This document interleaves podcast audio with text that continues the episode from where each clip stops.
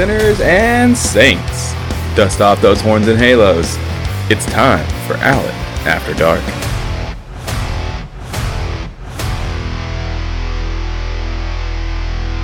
Sinners and Saints, welcome to the latest edition of Alan After Dark. I hope you're feeling well. I hope you're feeling sexy. I hope you're ready for a night of chills, thrills, and spills. We are in the middle of the Halloween season, which is my favorite time of year, but we have an added bonus. This week it is Friday the 13th, a great day fit for celebrating, unless you're camping at Crystal Lake.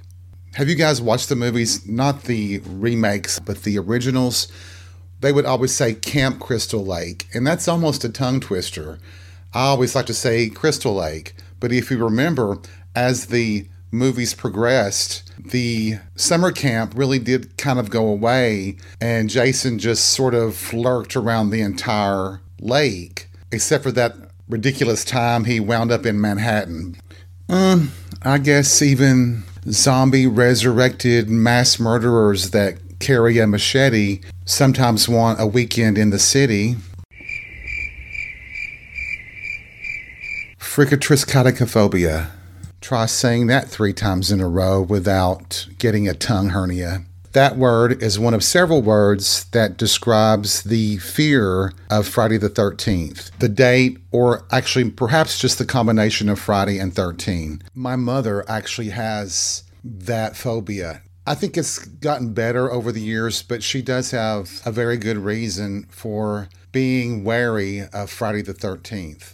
When I was about seven years old, my uncle, my mother's brother, was killed in a terrible car accident on Friday the 13th. And it just stuck with her that the day, that combination was some sort of bad luck. But as you get older and you start understanding things, I think it goes away. And I, I look at Friday the 13th actually as a lucky combination. In this instance, my mother does have a reason.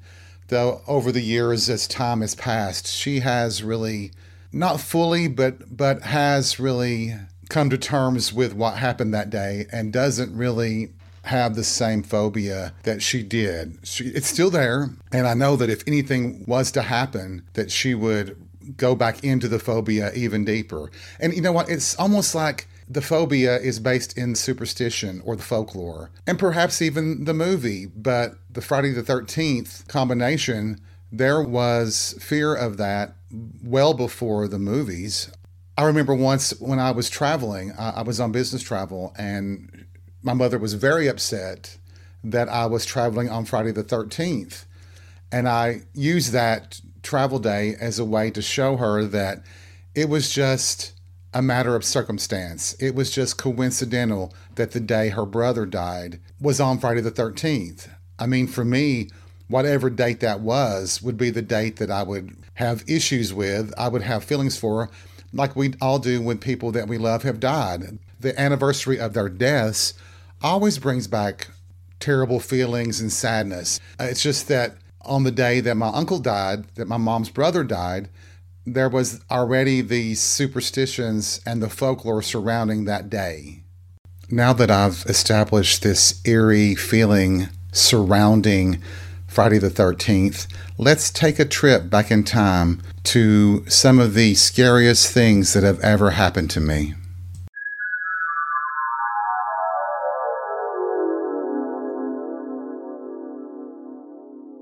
This first incident that we're going to talk about tonight happened when I was a server in a bar, as I described in the previous episode. I worked in a gay bar for almost 10 years, and there were a lot of weird and unusual things that happened there that are unexplainable. And, and explainable as well if you apply science and coincidence and circumstance this event that I'm going to talk about, let's put it under the category of paranormal. It was a Friday night and it was really busy. We were absolutely swamped. And it was fun. We were having a great time, but the entire staff, we were working our asses off. I don't know if you've ever experienced it or worked in a bar, but when it's really busy, every person that's working is really focused on providing our customers with great service and timely service. And you get so focused that sometimes you can lose track of certain things. And in the middle of the night, in this pandemonium, the head bartender, she comes over to me and she says, Hey, Alan, I made this drink for this guy and he just suddenly disappeared. And I'm just going to ring it up on uh, the spill sheet, but do you want it? Now, let me add something to this. On occasion, okay, on frequent occasions, some of us staff members would indulge in cocktails during our shifts, trying to keep it within reason. If one of the other bartenders or servers offered you a drink or a shot, most of the time you would take it. We had to pay for them one way or the other. So she gave me the drink. She was going to put it on her spill sheet because the vent, the uh, client, the customer, just seemed to disappear. But, but basically, I rung it up on my tab as a drink, and I did pour it into my cup, and I sipped on it and enjoyed the drink. It was a screwdriver, or for you more modern people, it was a vodka and orange juice. And the day, the evening went on as usual. It stayed busy for quite a while actually all the way up until close that night. So it was me and two bartenders closing up and you know stayed busy got everything done. We were kind of quiet at close. I was very tired. I had worked my first job come straight from that job to my second job. So i had been basically working for over 18 hours give or take actually 20 hours. So i was looking forward to getting home and just going to bed taking a shower and going to bed. So on the way home it's I don't want to get too detailed here, but I always had to take I take the streets to get to the interstate or the freeway if you want to call it that and go to the north side of town where I lived at the time. To get to the interstate, there was this really sharp turn off of one of the main thoroughfares in the city. And so everything seems fine. It's not busy uh, as far as the roads go. There's virtually no traffic usually at that time anyway it was about 3:30 or so. We were able to get in and out of the the uh, the bar very quickly that morning. I take this turn. I'm I am tired, and I take the turn at the light. Turn right. There was a man in a brown coat standing there. I slam on the brakes. In panic, I'm like, "Oh my God! I just hit someone." I stop the car, not realizing that I didn't hear a thump or a thud. Get out of the car, look everywhere. There was no one there. And I was like, Am I that delusional? And I know that some of you will say that I was. Getting myself back together, getting in the car, and heading home, you know, I was rattled, but finally I got home and calmed down, took my shower, went to bed, and went to sleep. I was looking forward to the next night of just getting to celebrate and party, but the server that was scheduled for that night, one of the servers that was scheduled for that night, basically said he wasn't coming in. So they called me and I said, Well, yeah, I'll cover that shift, even though I didn't want to. I was exhausted still, but I wanted to party. You know, big difference, I know. It's not the same. If you're a server, you're working your ass off. If you're a customer, you get to sit there and drink and enjoy your friends. It's a big difference. Although, as a customer, you're spending money, and as a server, you're making money that Saturday night, it was a very slow night. It was a very unusually slow night. So I was kind of chatting with the head bartender. She was kind of bored. I was kind of bored. I told her the story. I said, Well, last night when I was heading home, I thought I hit this guy. And it was so strange. I said, He was so distinctive. He wore this brown coat. You should have seen the look on the bartender's face she actually grabbed my arm and she said, Brown coat. Did he have like dark hair? And I was like, Well, yeah, as best I could remember, but he was turned away from me. I couldn't see the face. But once again, it was my imagination he wasn't really there because I got out of the car and I checked everywhere. I even checked on the side of the street, even into the weeds that were next to the sidewalk, and he wasn't there. The color was leaving her face, and she said, Alan, you remember that drink I gave you last night, the vodka orange juice? And I'm like, Well, yeah. She goes, I told you that the customer just seemed to disappear after he ordered it. Well, you just described that customer. I took his order, I turned around, made the drink, and turned back around, and he was gone nowhere to be found. And she said that she actually walked around the bar looking for him and couldn't find him. Now, let me just say that the building where the bar was located, there had been talk for years that the building was haunted, that one of the previous establishments that was there, that there had been a fight and a man had been killed, stabbed, or shot. They would just say that his spirit lingered in that building, that he I mean there was talk that he had he comes in to order a drink, but then he disappears when a bartender prepares it. It does kind of fit into that story, that legend, that folklore. Honestly, I still kind of chalk the incident up to me being really, really tired, but there's no denying the reaction that the bartender had when I told her that story. Let me stress something here, too. The bartender, she was known for her memory if you met her just one time and you told her your name, she remembered it, even if it had been two years later, it seemed. So if someone someone is saying, Oh well, how could she have remembered what the guy looked like and what he wore? I promise you her memory was that good. If anything, my memory would have been the one that was faulty. That provided more credibility to the whole story because she was basically famous for being able to remember people's names. There's an additional story I can tell that involves the same bartender. And I remember her telling me she got she got in a lot of trouble. She was almost fired. At the closing time, the bartender has their responsibility and the servers have their responsibilities. The bartenders were responsible for the ice machine which is a critical part, of course, to any bar. You have to have good, clean ice and an ample supply of it in order to serve your drinks. She was doing something to the effect of filling the bins with ice, but she was in the back section behind the bars. She said that as she was filling one of the containers that we use to fill the bins, that she suddenly felt hands like on her shoulders almost toward her neck. Immediately she panicked and she ran out of the building and left. Well, she left the ice machine door open. So the next day, when the owner of the bar come, came in, he discovered it immediately and saw that there was no ice and that there was potentially damage done to the machine. She was lucky that the machine was still working. It's just that we had no ice. And the machine had to go into overdrive basically to fill so we could keep up with demand that happened that night. But she told me that she truly felt someone touch her on the shoulders toward her neck, and it terrified her. And she hoped that someone would stay with her at closing time from that point on. Now, I don't know if people did. Usually, she and I it was rare that we worked on the same shifts, but when we did, I usually was there unless she wasn't finished with her duties.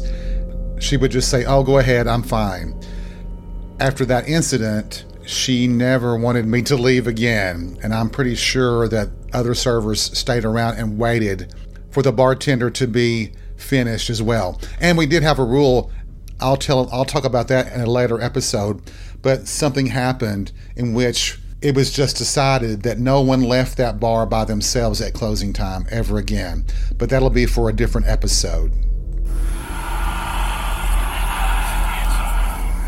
So, having told two paranormal stories, I'm going to go back further in time to an incident that isn't paranormal or supernatural.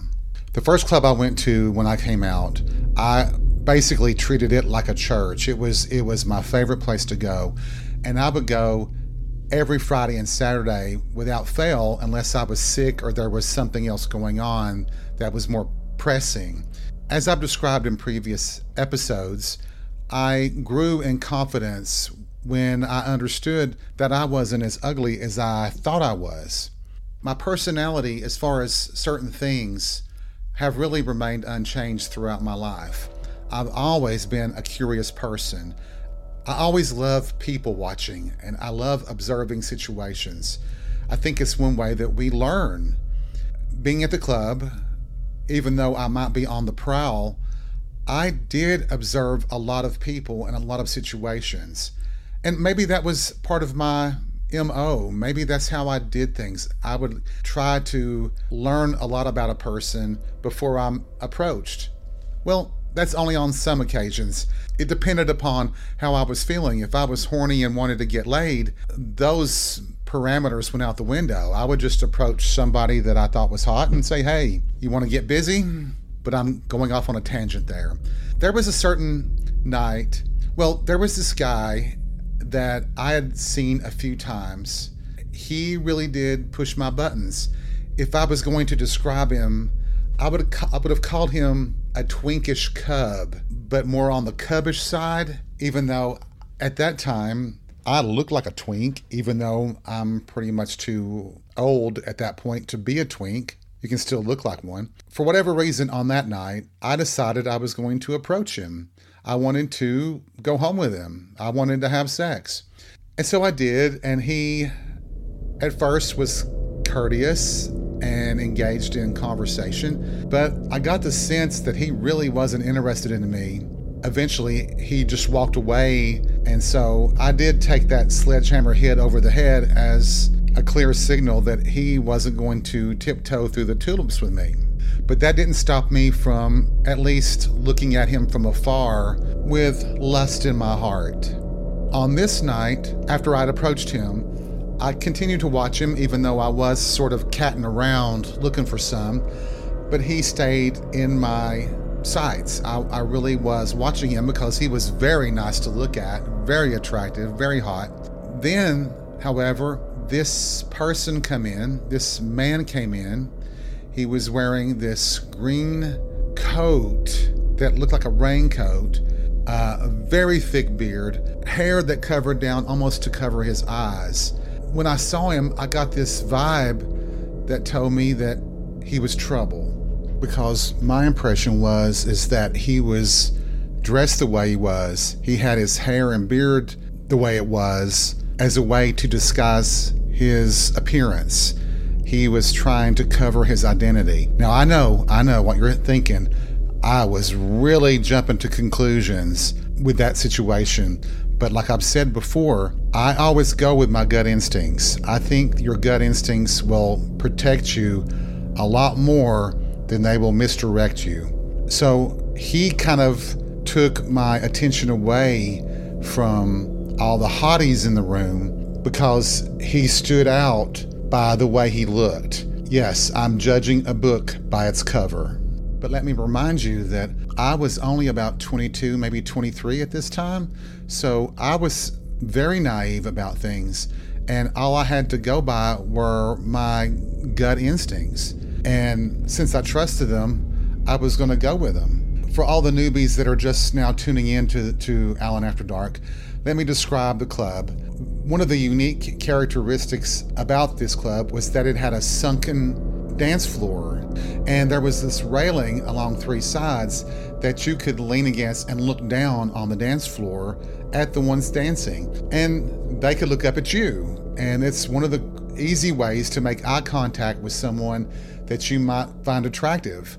I utilized that a lot throughout my time spent at that club. So on this night, I went over to the railing to look look at the dancers and stuff.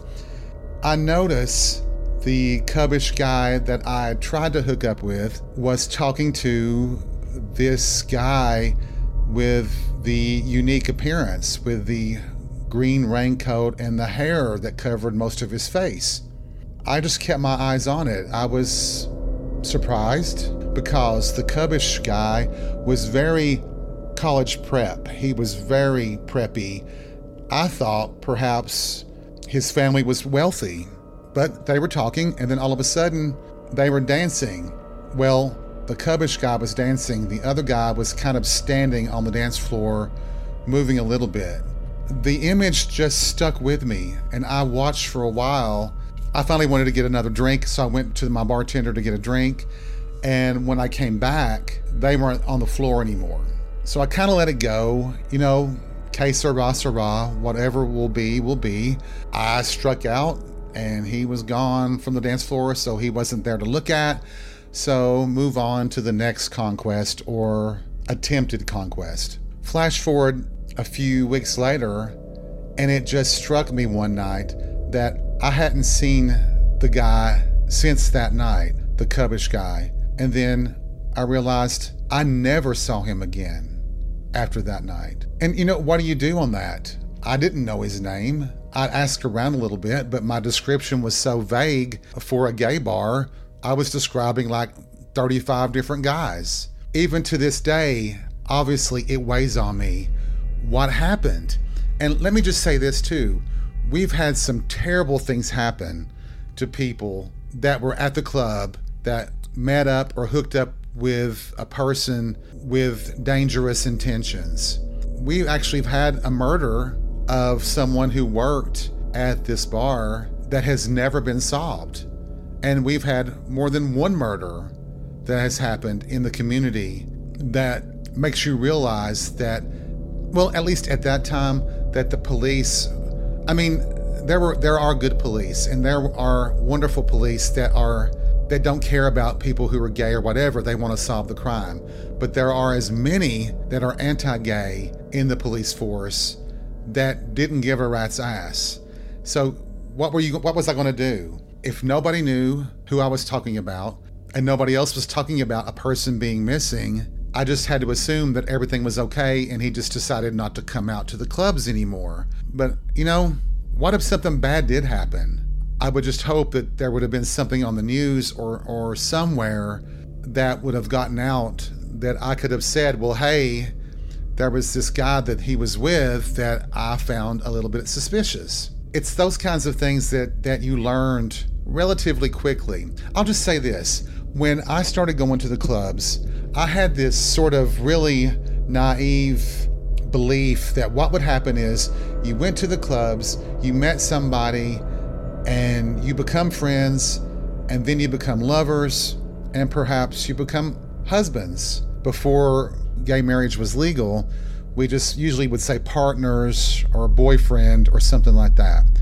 But that's what you thought about. You thought, at least that's what I thought about, is that there was these steps you took and that you would live happily ever after. Well, it took, you know, a couple of months before I realized, well, most guys really weren't looking for a relationship in the clubs. They were looking for a little slap and tickle, a little bump and ugly. So I guess, you know, for me too, though, I was looking for that, but I always hoped that one of these one night stands or 12 night stands would lead to that permanent relationship. Obviously, it didn't, but that's what I was hoping for. Once I realized that, that it was not the case and my beliefs were, were incorrect, I kind of jumped on the bandwagon, of course, and went wild. But I think you learn those lessons, the school of hard knocks, and you become more instinctual sometimes in what you do. You also made sure that someone you knew, a friend, knew exactly who you were going home with. I always made it a habit of it is to take a picture. If I was following them home, I took a picture of their, their license plate. I mean, that might sound extreme, but when I was hooking up with them, I would tell them, I've taken a picture of your license plate and I sent it to a friend just in case you have ill intentions. Thankfully, they didn't, other than getting in my pants and making me feel good.